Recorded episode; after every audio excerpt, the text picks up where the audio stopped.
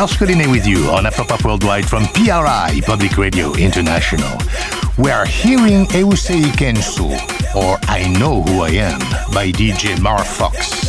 It's music from an unexpected hotbed of Afro-diasporic sound, Lisbon, Portugal.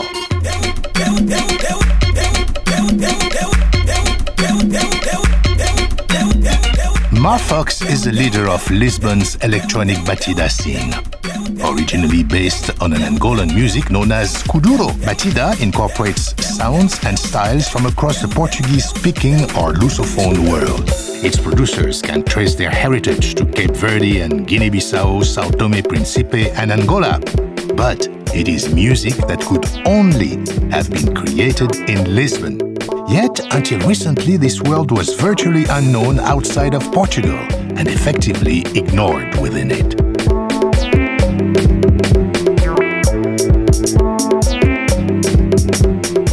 On this special hip deep edition of Afropop Worldwide, we're going to take you to Lisbon to find out how and why things have begun to change. Once the seat of a vast colonial empire, artists in Lisbon are using music to rethink the history and culture of their city, challenging the definition of what it means to be Portuguese. Stay tuned.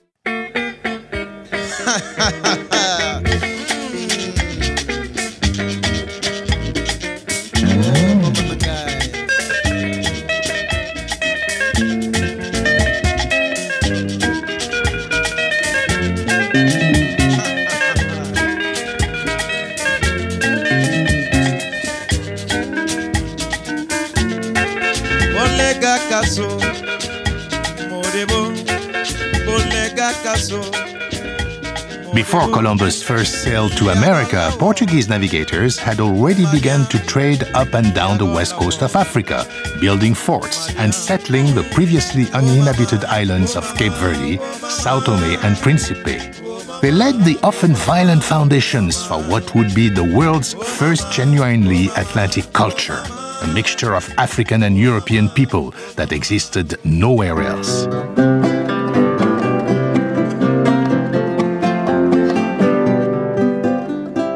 Along with Spain, Portugal was at the forefront of the so called discoveries, journeys of conquest and trade that took its sailors everywhere from Goa in India to Mozambique on the eastern shore of Africa and to Brazil, Angola, and Guinea Bissau around the Atlantic basin. A vital part of this expansion was the slave trade. Brazil had quickly grown into a major producer of sugar and then gold massive numbers of slaves were needed to work on its mines and plantations. For centuries, the Portuguese surpassed all other nations in the number of slaves they transported across the Atlantic.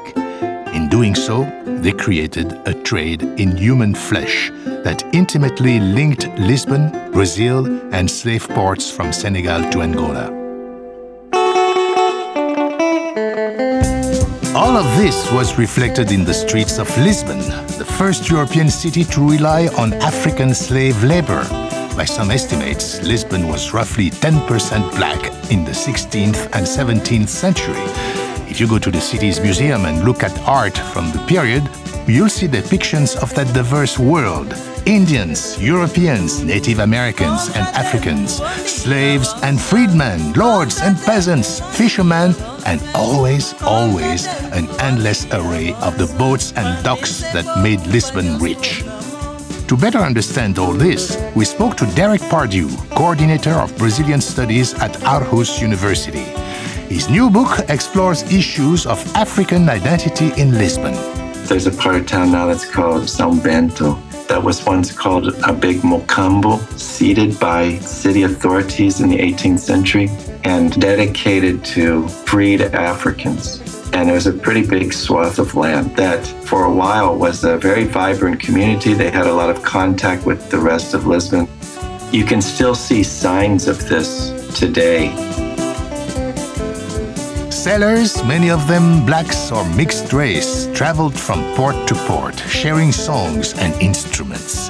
They helped create a cultural mixture that became a vital influence on many Lusophone musical styles, including Cape Verde's Morna. and Portuguese fado.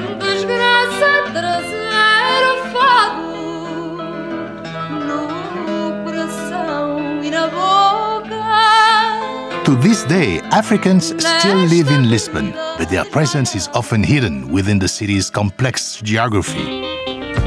If you were to look at Lisbon on a Google map and you see the beautiful parts of the Lisbon municipality, when you start to fan out a little bit to what they call the north margins, and then if you go across the river, the Tagus River to the south margins, you start to see the neighborhoods change in terms of the demography, and you see many more immigrants. You could see like this sort of marginal circle, all these neighborhoods that have significant populations of Cape Verdeans, along with other Luso Africans.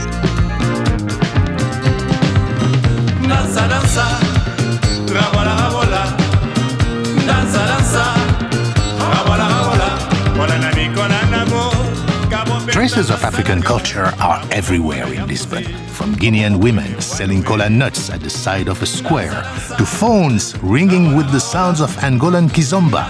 Lisbon's African communities are woven into the fabric of city life. One of the best ways to see and more importantly to hear this influence is by diving into the city's still active vinyl culture. Producer Sam Backer brings us a report from the ground.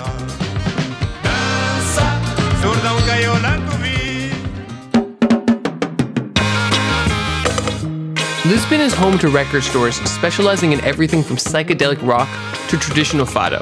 But if you're like us and you want to buy some African records without blowing your entire budget on vinyl, then the place to go is the Feira de Ladra, a sprawling flea market high up on a hill near the city's main train station. The Ladra, Ladra mean robbery, you know?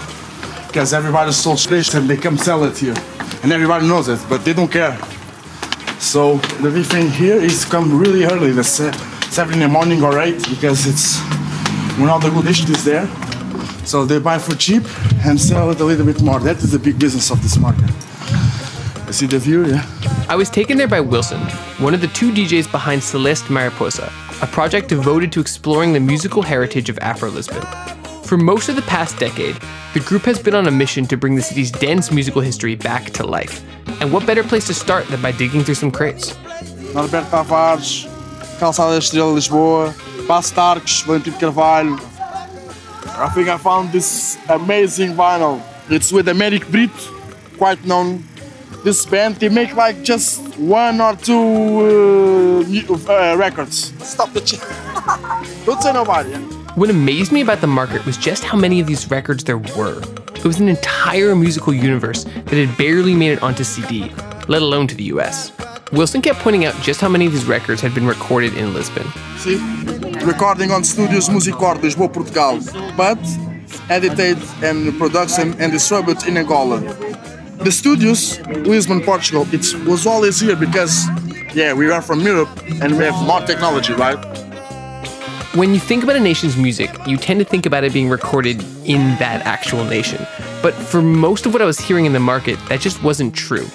Lisbon itself was acting as a central point for recording, pressing, and distributing.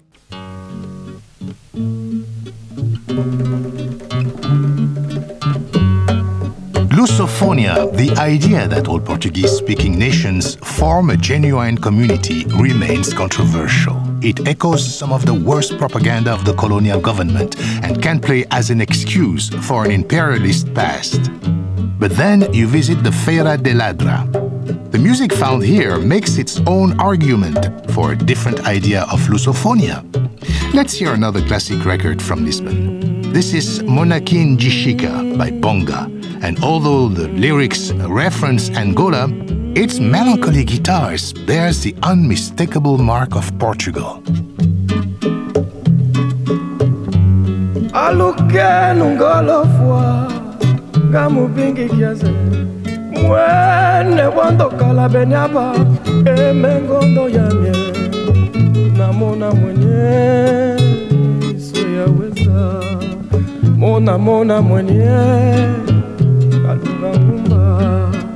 mona mona mwenye.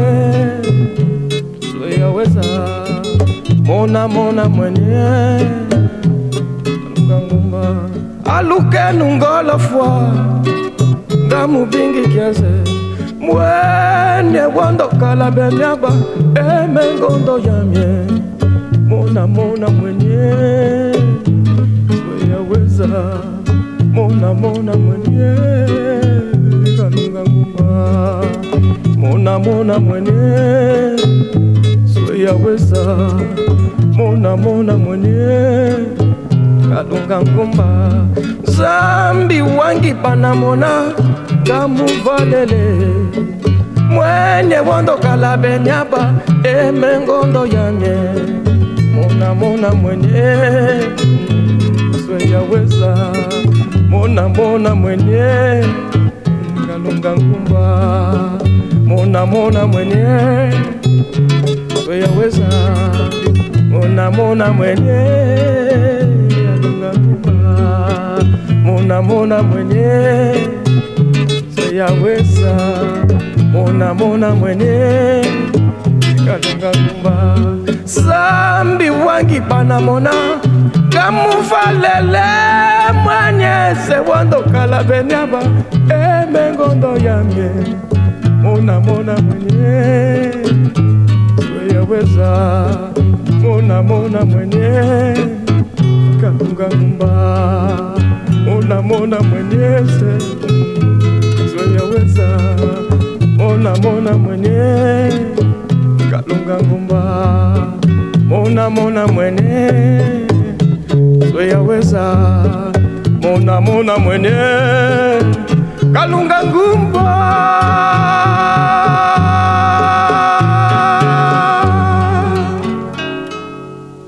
Ah, the great bonga of Angola. I'm Georges Collinet with Lisbon dancing towards the future on Afropop Worldwide.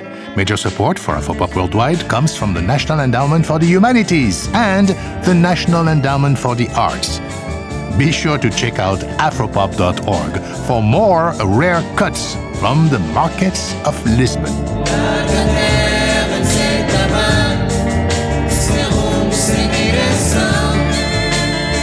If you do accept this idea of Lusophonia, a worldwide Portuguese speaking community, you have to base it on the hard facts of history. Portugal's African empire was Europe's first, and it lasted longest. As independence movements began to sweep the continent in the 60s, the Portuguese grimly held on, refusing to give up even as armed revolt broke out in colony after colony. And finally, the military rebelled and brought down the oppressive regime led by Augusto Salazar. The year was 1974, and Salazar's Estado Novo had ruled the country since the 1930s. 1974 revolutionized the Lusophone world. After over a decade of conflict, the former colonies quickly moved to set up new governments. Portugal faced its own identity crisis. Without an empire, what was it? The social movements that had worked to end Salazar's dictatorship had their answer ready. Portugal will become a European nation, liberal and cosmopolitan.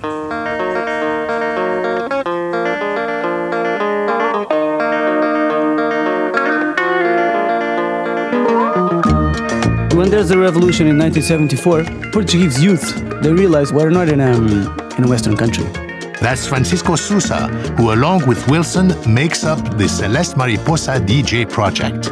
People realize we have 25% of illiteracy in the country when they compare it to the rest of Europe in 1974. It's a lot. We were a poor country. People realizing it's not like this empire, this power. And so the first uh, cultural reaction was we are a Western country. Let's listen to the latest rock and roll, the la- latest electronic music. As Lisbon looked towards Europe, it turned its back on Africa. But trauma lurked beneath the surface. Hundreds of thousands had fought in Africa, and over a million had fled from the colonies. The result is a city still hesitant to fully embrace its history. I don't know anybody that doesn't have directly somebody that was in Africa or related or has a trauma or knows somebody that has a trauma. It's something really, really present in society, still even still today. And some of them really they don't talk about it, but they have they have a lot of problems still dealing with that. And so Africa became a taboo. An American import was popular in the 90s, and Francisco started out DJing hard edge records from Detroit. His life changed when he first heard Funana. He realized that not only did Lisbon have a dance music as potent as any techno, but that the records blowing his mind had been recorded around the block from his house. There was one record called Mornas y Coladeiras from a Cape Verdean band called Black Power, uh, whose leader was Norberto Tavares, which is a fantastic musician from Cape Verde. At the back of the record, there was a text about Portugal and how the music and the culture had mixed for many years. And it had been recorded just 300 meters from here, from my house. It was a big event in my life. For Francisco, not knowing about the black music of Lisbon reflected a deeper issue in Portuguese culture. I was 25 years old. I had been researching music with no prejudice that I was aware of. And I had missed music that was blocks away. That says a lot about the society we live in. That means we consume music in a really biased way. And our question was why is nobody interested in this?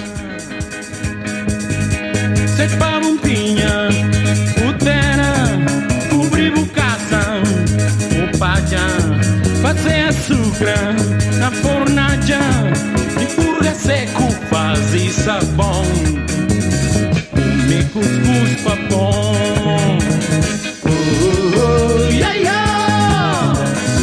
Celeste Mariposa started by rescuing vintage recordings from oblivion, but now they are launching their own record label.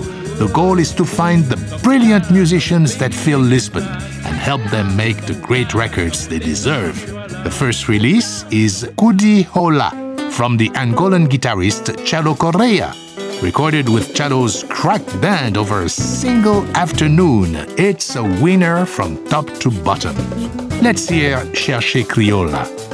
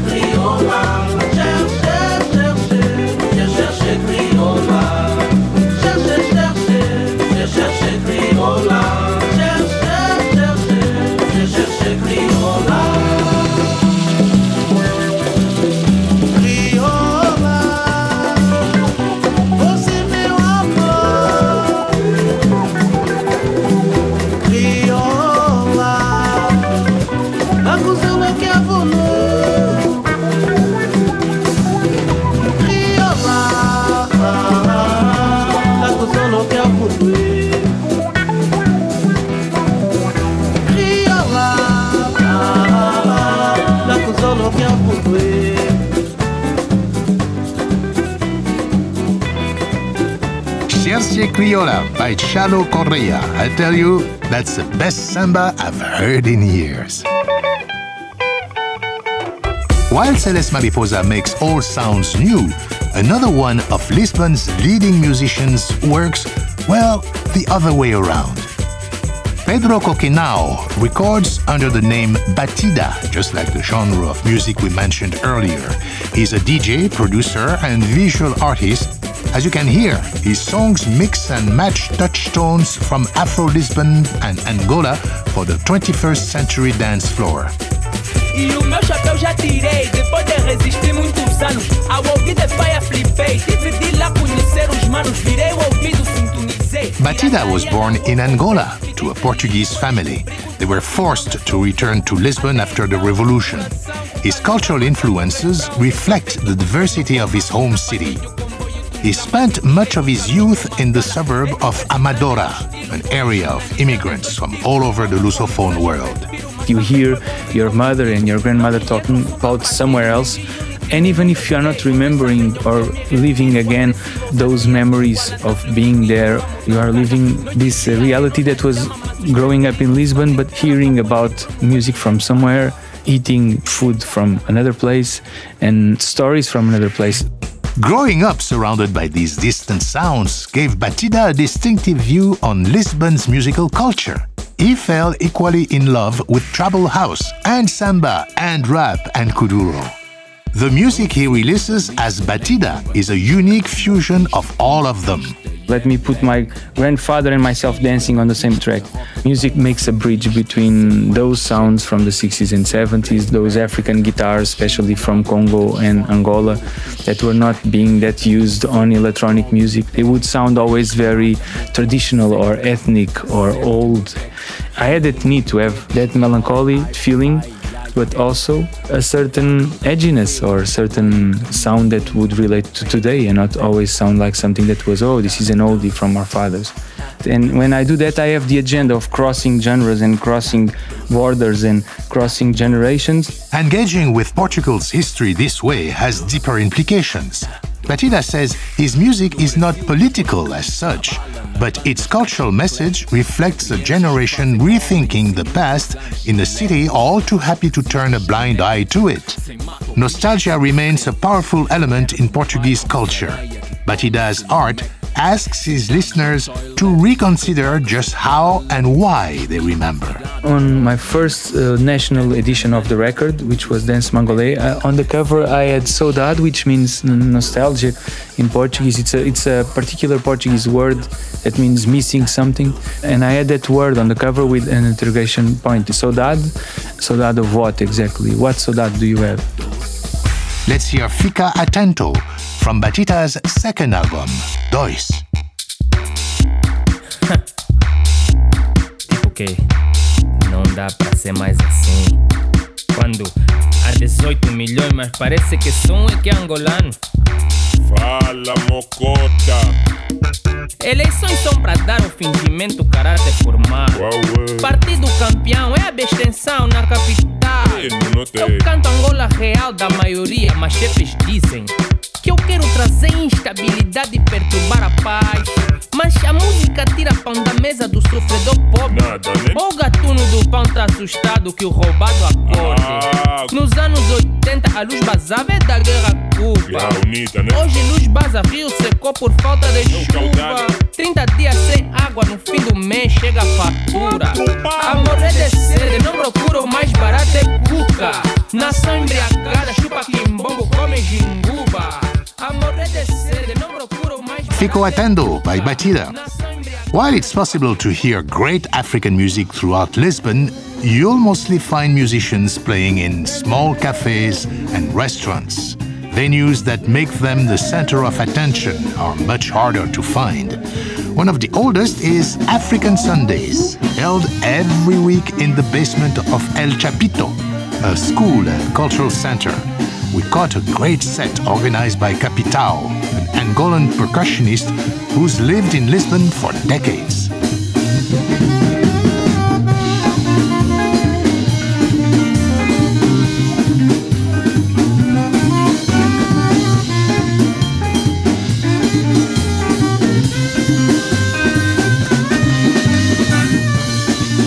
Crowd is a mix of tourists and hip Lisboners, while the band pulls from a rotating cast of the city's best African musicians.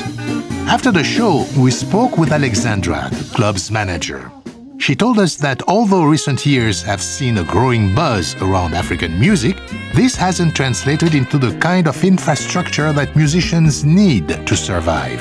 There's not many houses that play this kind of music. There are only a few that do this type of music regularly, every single week or with a schedule, with an agenda. Spaces like this are vital for a musical community. Relaxed and low pressure, they give artists a chance to make connections or jump into new combos.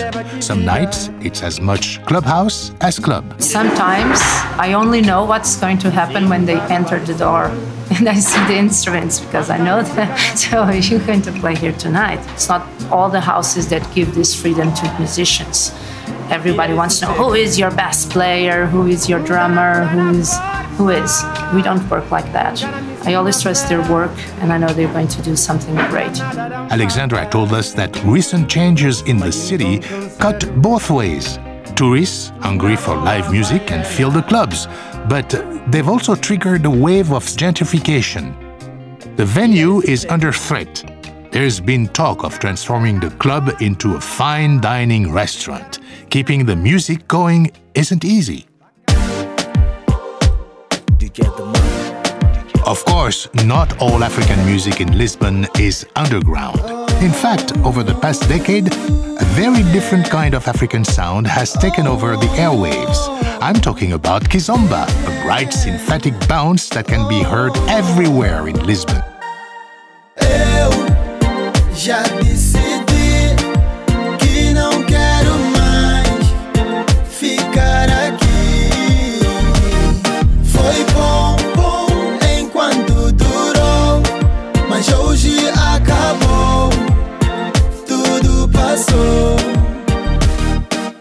We are hearing Já Decidi, or Already Decided, a collaboration between the Mozambican star Boy Teddy and Portuguese producer DJ Ademar. Many of those who organize Lisbon's live African music scene look down on Kizomba, criticizing it as slick, formulaic, and commercial. Tuas consequências. Já decidi, não quero mais estar em Well, they might have a point, but those very qualities have allowed the music to thrive across borders and languages. Kizomba has served as a unifying musical force in Lusophone Africa for decades. To its original fans in the late 80s and early 90s, it was a style that felt both local and cosmopolitan, incorporating drum machines and synthesizers into a beat flexible enough to work with a host of different musical styles. And believe me, once you've wrapped your ears around its sugary delights, hmm, you just might get addicted.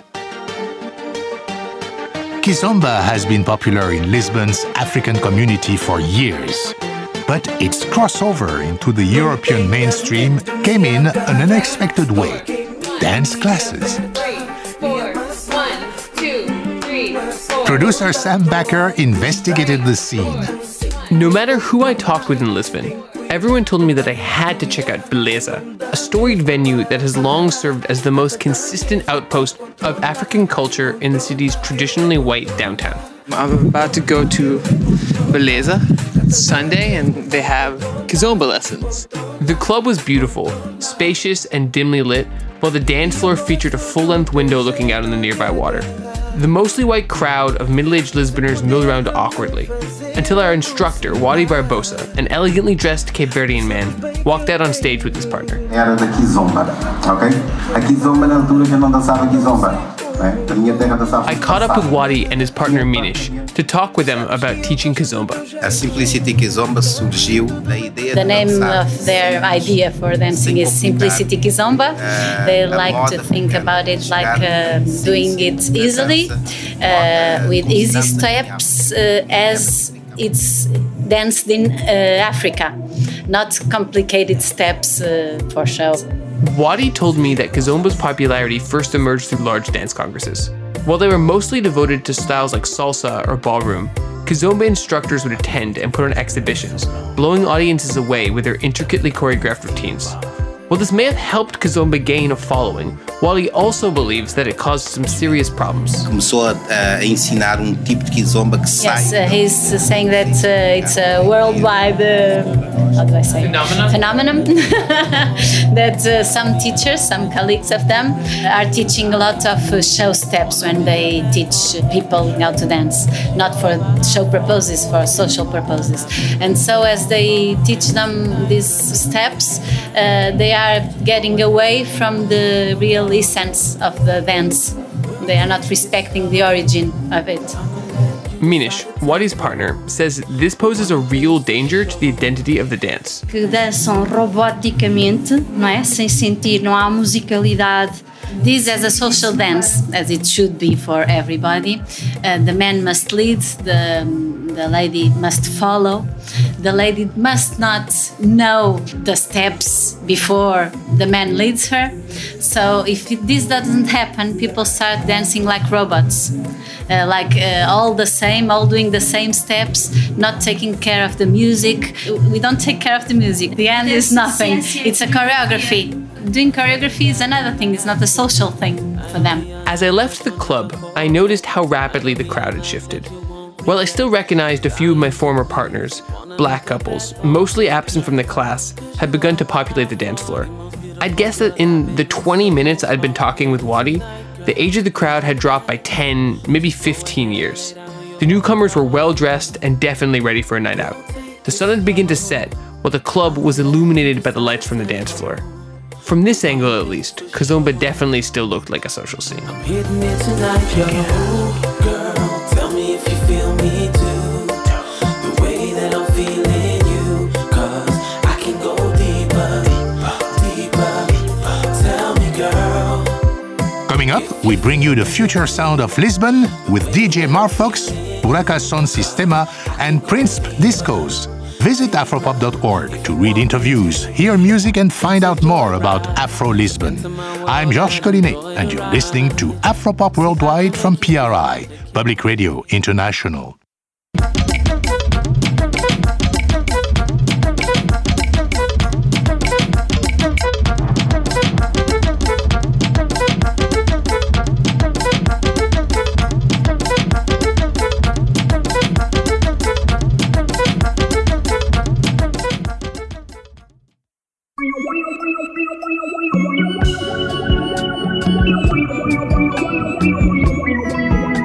The late 60s and early 70s, Lisbon's African population began to grow rapidly, pulled by the promise of jobs and pushed by violence and economic turmoil at home. Tens of thousands immigrated from Angola and Cape Verde.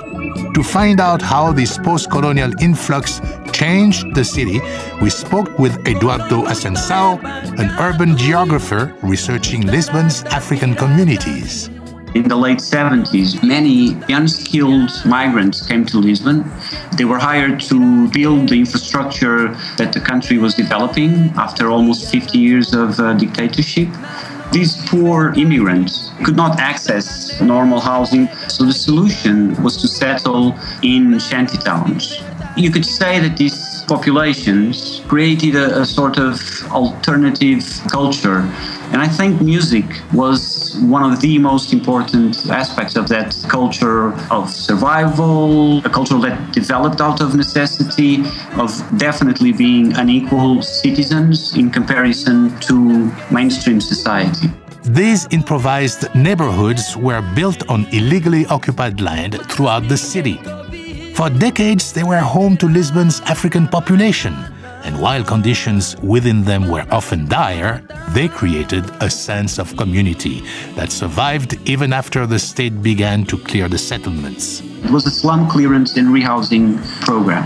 It involved a wholehearted effort from the state, but because some of these places were illegal squatting of land and the state didn't have much public land uh, nearby, in many, many, many cases, it involved the displacement of populations to faraway sites. And many of the shanty towns, they were very well located. They were near transport links, they were near jobs. And so one could argue that in the cases where people were rehoused on the site or nearby, that was an improvement and was as much as the state can do.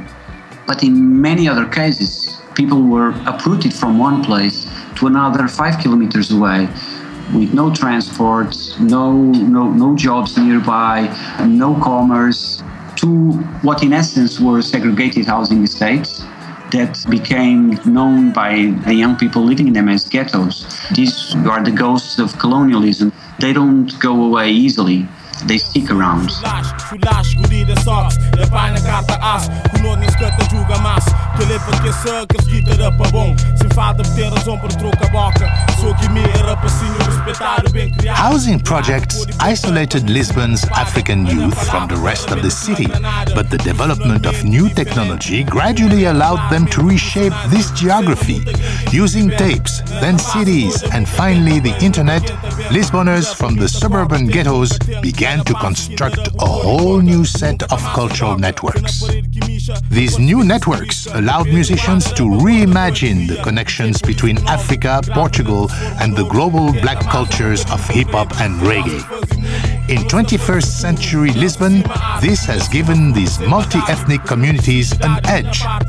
While the downtown's white musicians are trapped in a corner of Europe, its suburban DJs are looking to the world.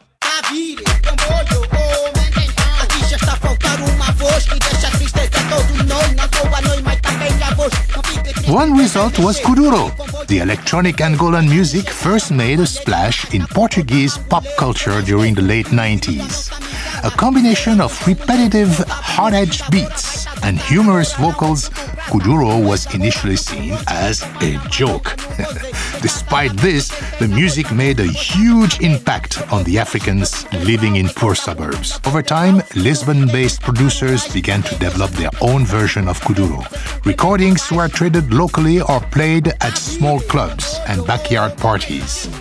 They were mixed with kizomba or Cape Verdean styles like ghetto zouk, as well as the house and techno that dominated dance clubs in the city proper. Gradually, Kuduro became the bedrock of a distinctive Lisbon sound. The godfather of this new music was DJ Nervos. Pedro Gomes, one of the co founders of the label Prince Discos, told us the story of how he developed his distinctive style. The story is he was DJing and uh, he decided to play one of his own tracks. This was before he was publicly producing. And when he was blending his track with this Angolan Kuduro track, he said he found this incredible loop. And instantly, everyone in the crowd started piling on top of each other, ripping their clothes apart, uh, rolling around on the floor, screaming, and he ended up playing that loop non-stop for four hours. And that's the beginning of everything.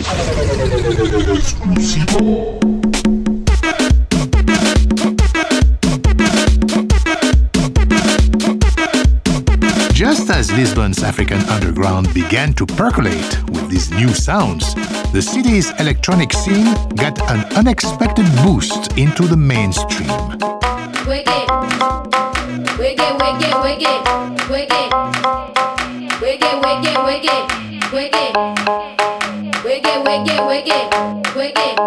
This is Buraka Som Sistema.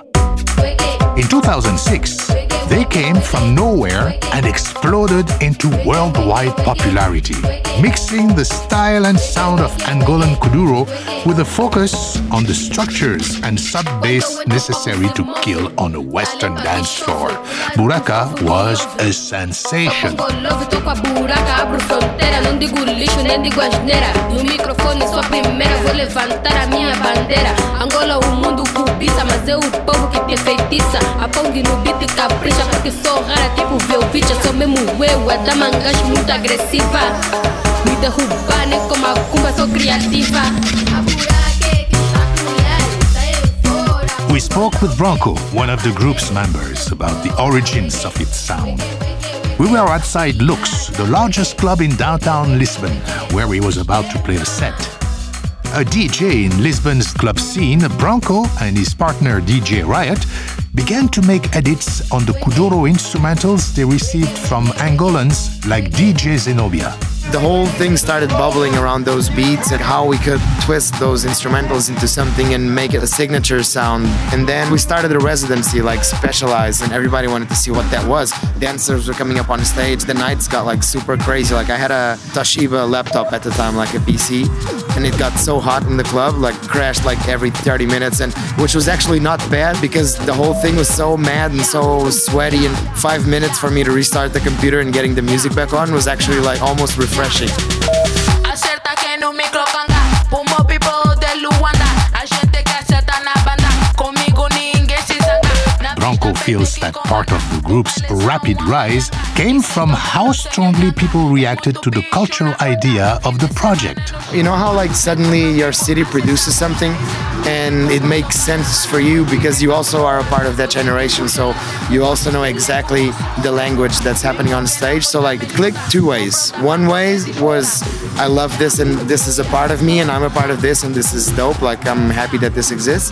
And in another way that it's like this is terrible like i don't want to have anything to do with this this is not lisbon so all the hate and the love the clash of that produced like just brrr, you know it was bubbling from that Just as Buraka was rocketing up the charts, a very different release was making an equally big splash in the projects of Lisbon. Ai não, vocês nem sabem, vou perder. NK, DJ Pablo, DJ Push, DJ Mark Fox, DJ Jess, Nervoso. Ai ai.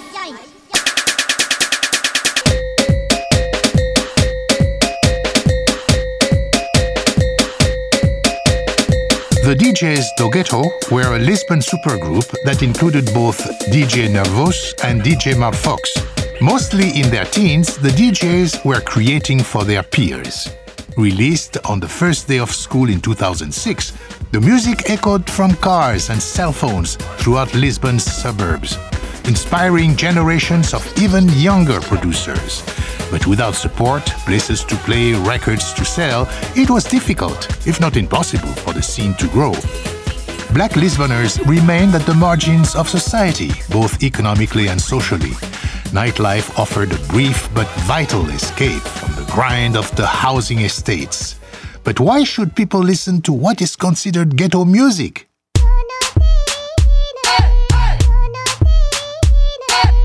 Next two years saw the DJs retire one by one, quitting music as they hit their early 20s. Eventually, only Marfox was left, still struggling to make his music heard. I met Marfox in 2007 at an event that was going on at a big foundation. It was like a contest that they put through a social project. That's Nelson Gomes, another founder of Prince Discos. A chance encounter with Marfox's music changed his life. I was super excited and I said like, hey, we should do something. I want to set up shows for you to grow as an artist and get your own space. It doesn't take long to understand why Nelson would drop everything to work with Marfox. His music is outstanding, both economical and inventive. Every beat is precisely placed, and few musicians can surprise you more with less.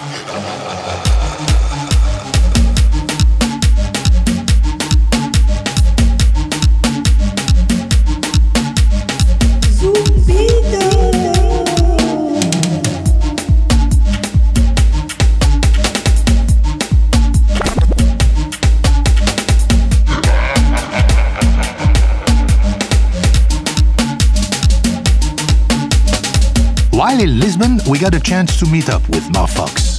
My name is Marlon. My artist name is DJ Marfox. I born in Lisbon. I'm the first guy that put in every continent in the world, in Europa, America, North America, South America. Marfox started as a DJ at age 13. He looked up to his older cousin who would play at local dances and he worshipped DJ Nervos. Nervos became aware of Marfox and invited him to his house.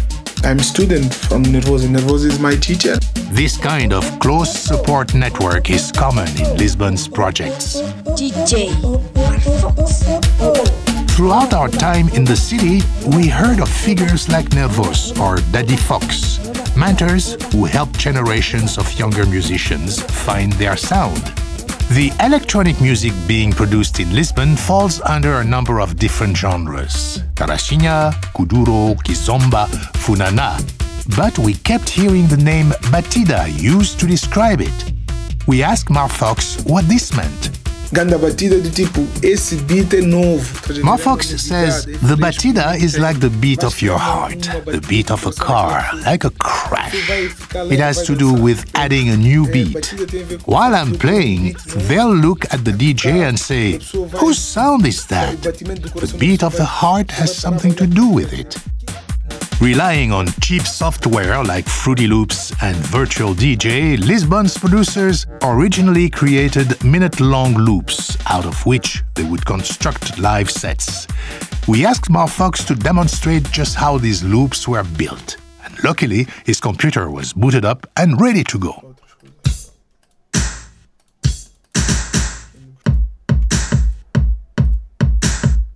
First, he creates the basic rhythm. Then he puts layers on top.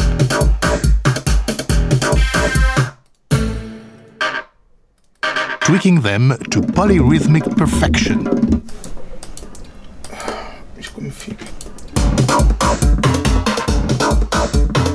I think this will be a smash! Smash!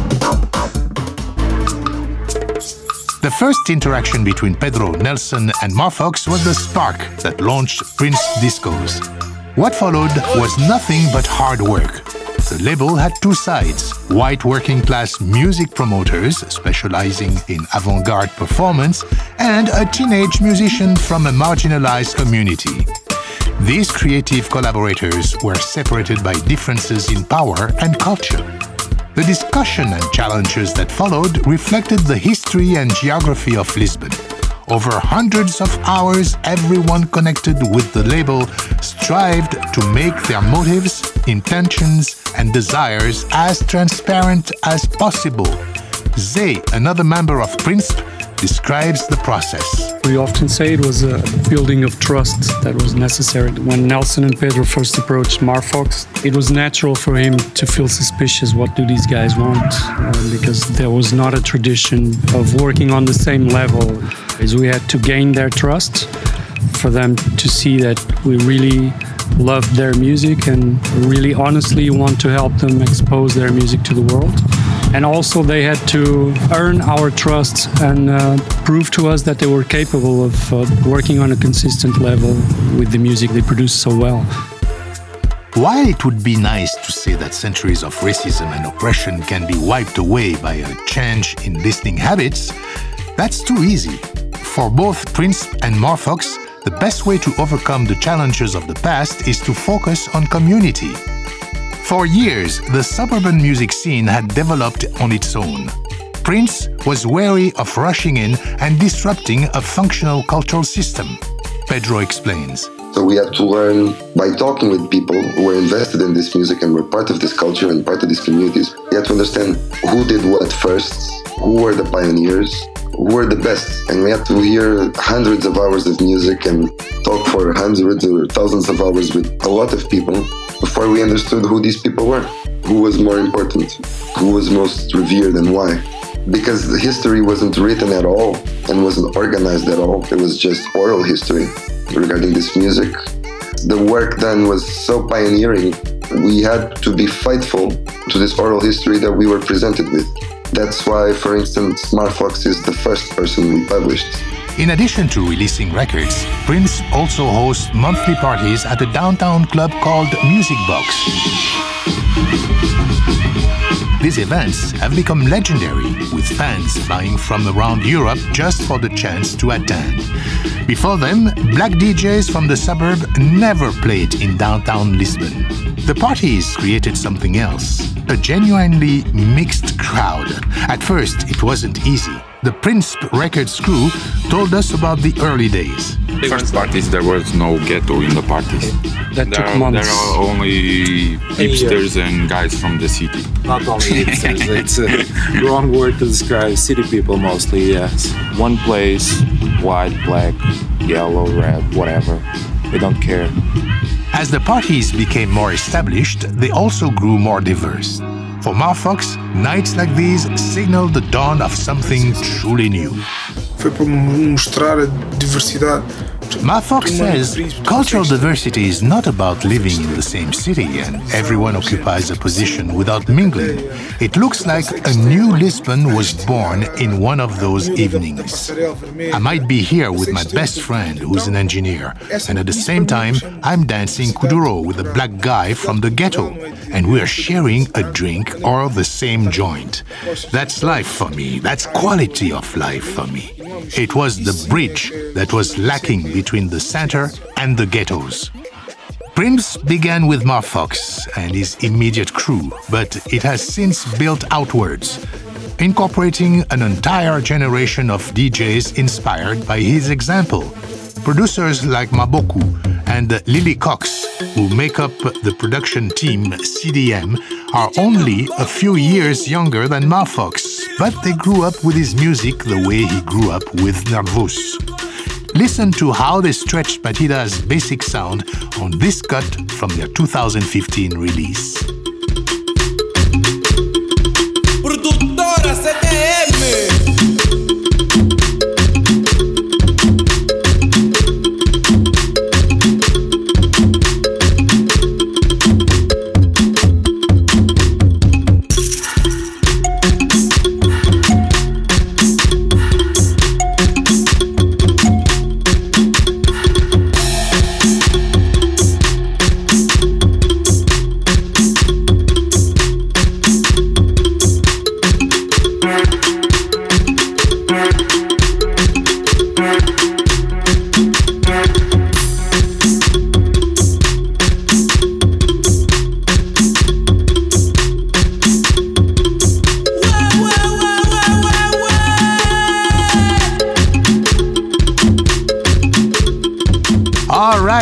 Right, with their track Acomodar. Of these young producers, Nidia Minaj is particularly intriguing. In her late teens and the only woman on Prince discos, she began DJing after moving from Lisbon to Bordeaux, France. Let's hear VA Ghetto Gang from her first release, Estudio de Mana.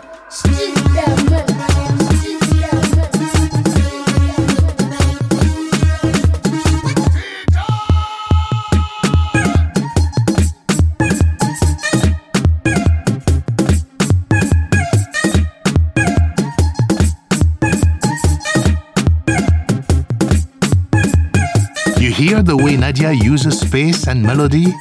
Well, it's unique, and she takes it even further on her 2015 Prince release, Danger. Here's Sentimentos.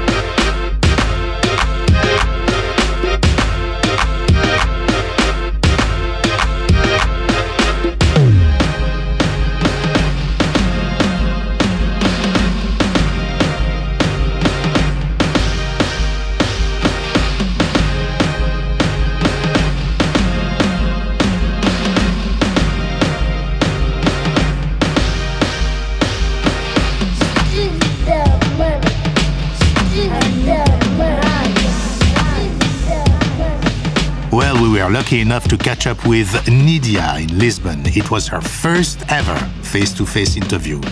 We met in her relative's apartment in a suburb about 45 minutes from downtown. The projects are a sudden outcropping of tall, boxy buildings surrounded by dry grass fields and covered in graffiti.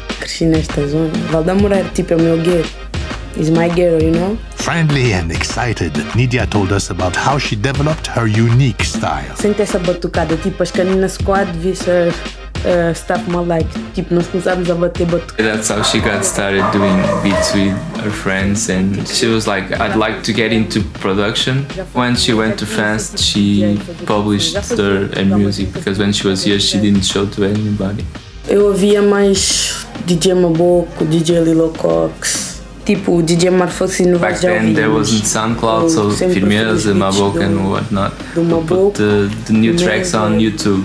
And she remembers that they had like a radio at the high school, and she was always like going to the YouTube posts of, to see if they had new songs because she also enjoyed being the one at school that showed for the first time the, the new uh, songs. When we asked her whether she had been surprised by the international response to her music, her reply was casual.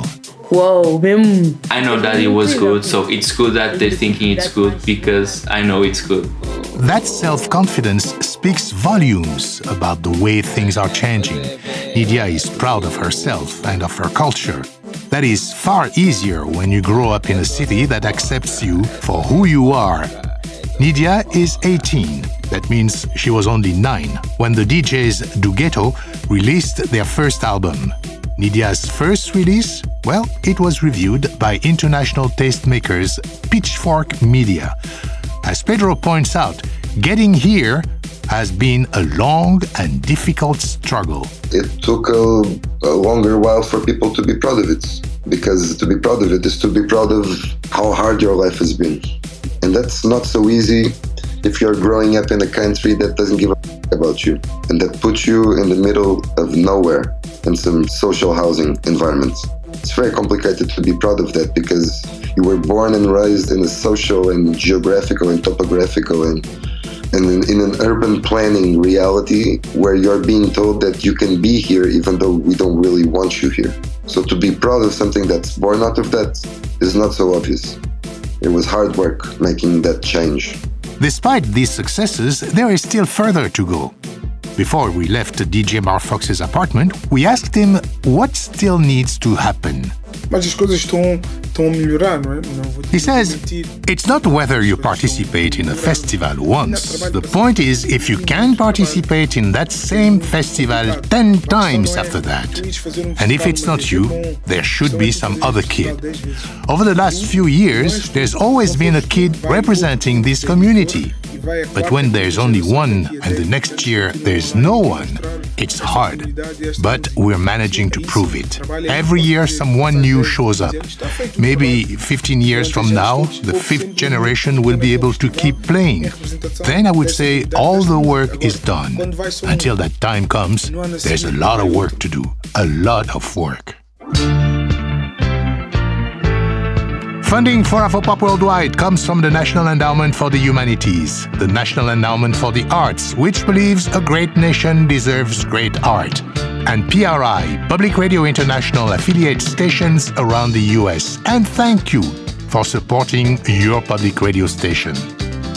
Thanks to Andre Ferreira, Nelson Gomes, Miguel Isadoro, Nuno Sardinia, DJ Maboku, DJ Lilocox, Nidia Minaj, DJ Marfox, DJ Satellite Batida, Tony Tavares, Chalo Correia, and everyone else for their help in Lisbon.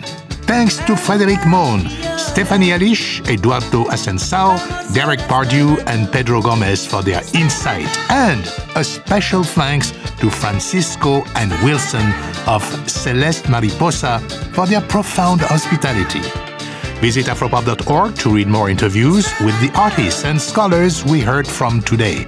And to hear more of the music from Afro Lisbon, you can also find us on Facebook and follow us on Twitter at AfropopWW. My Afropop partner is Sean Barlow. Sean produces our program for World Music Productions.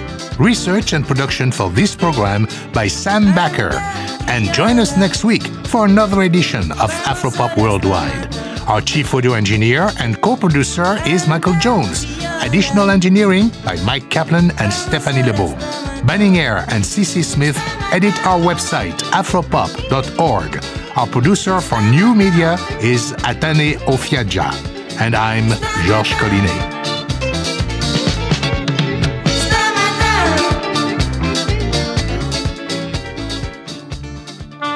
PRI, Public Radio International.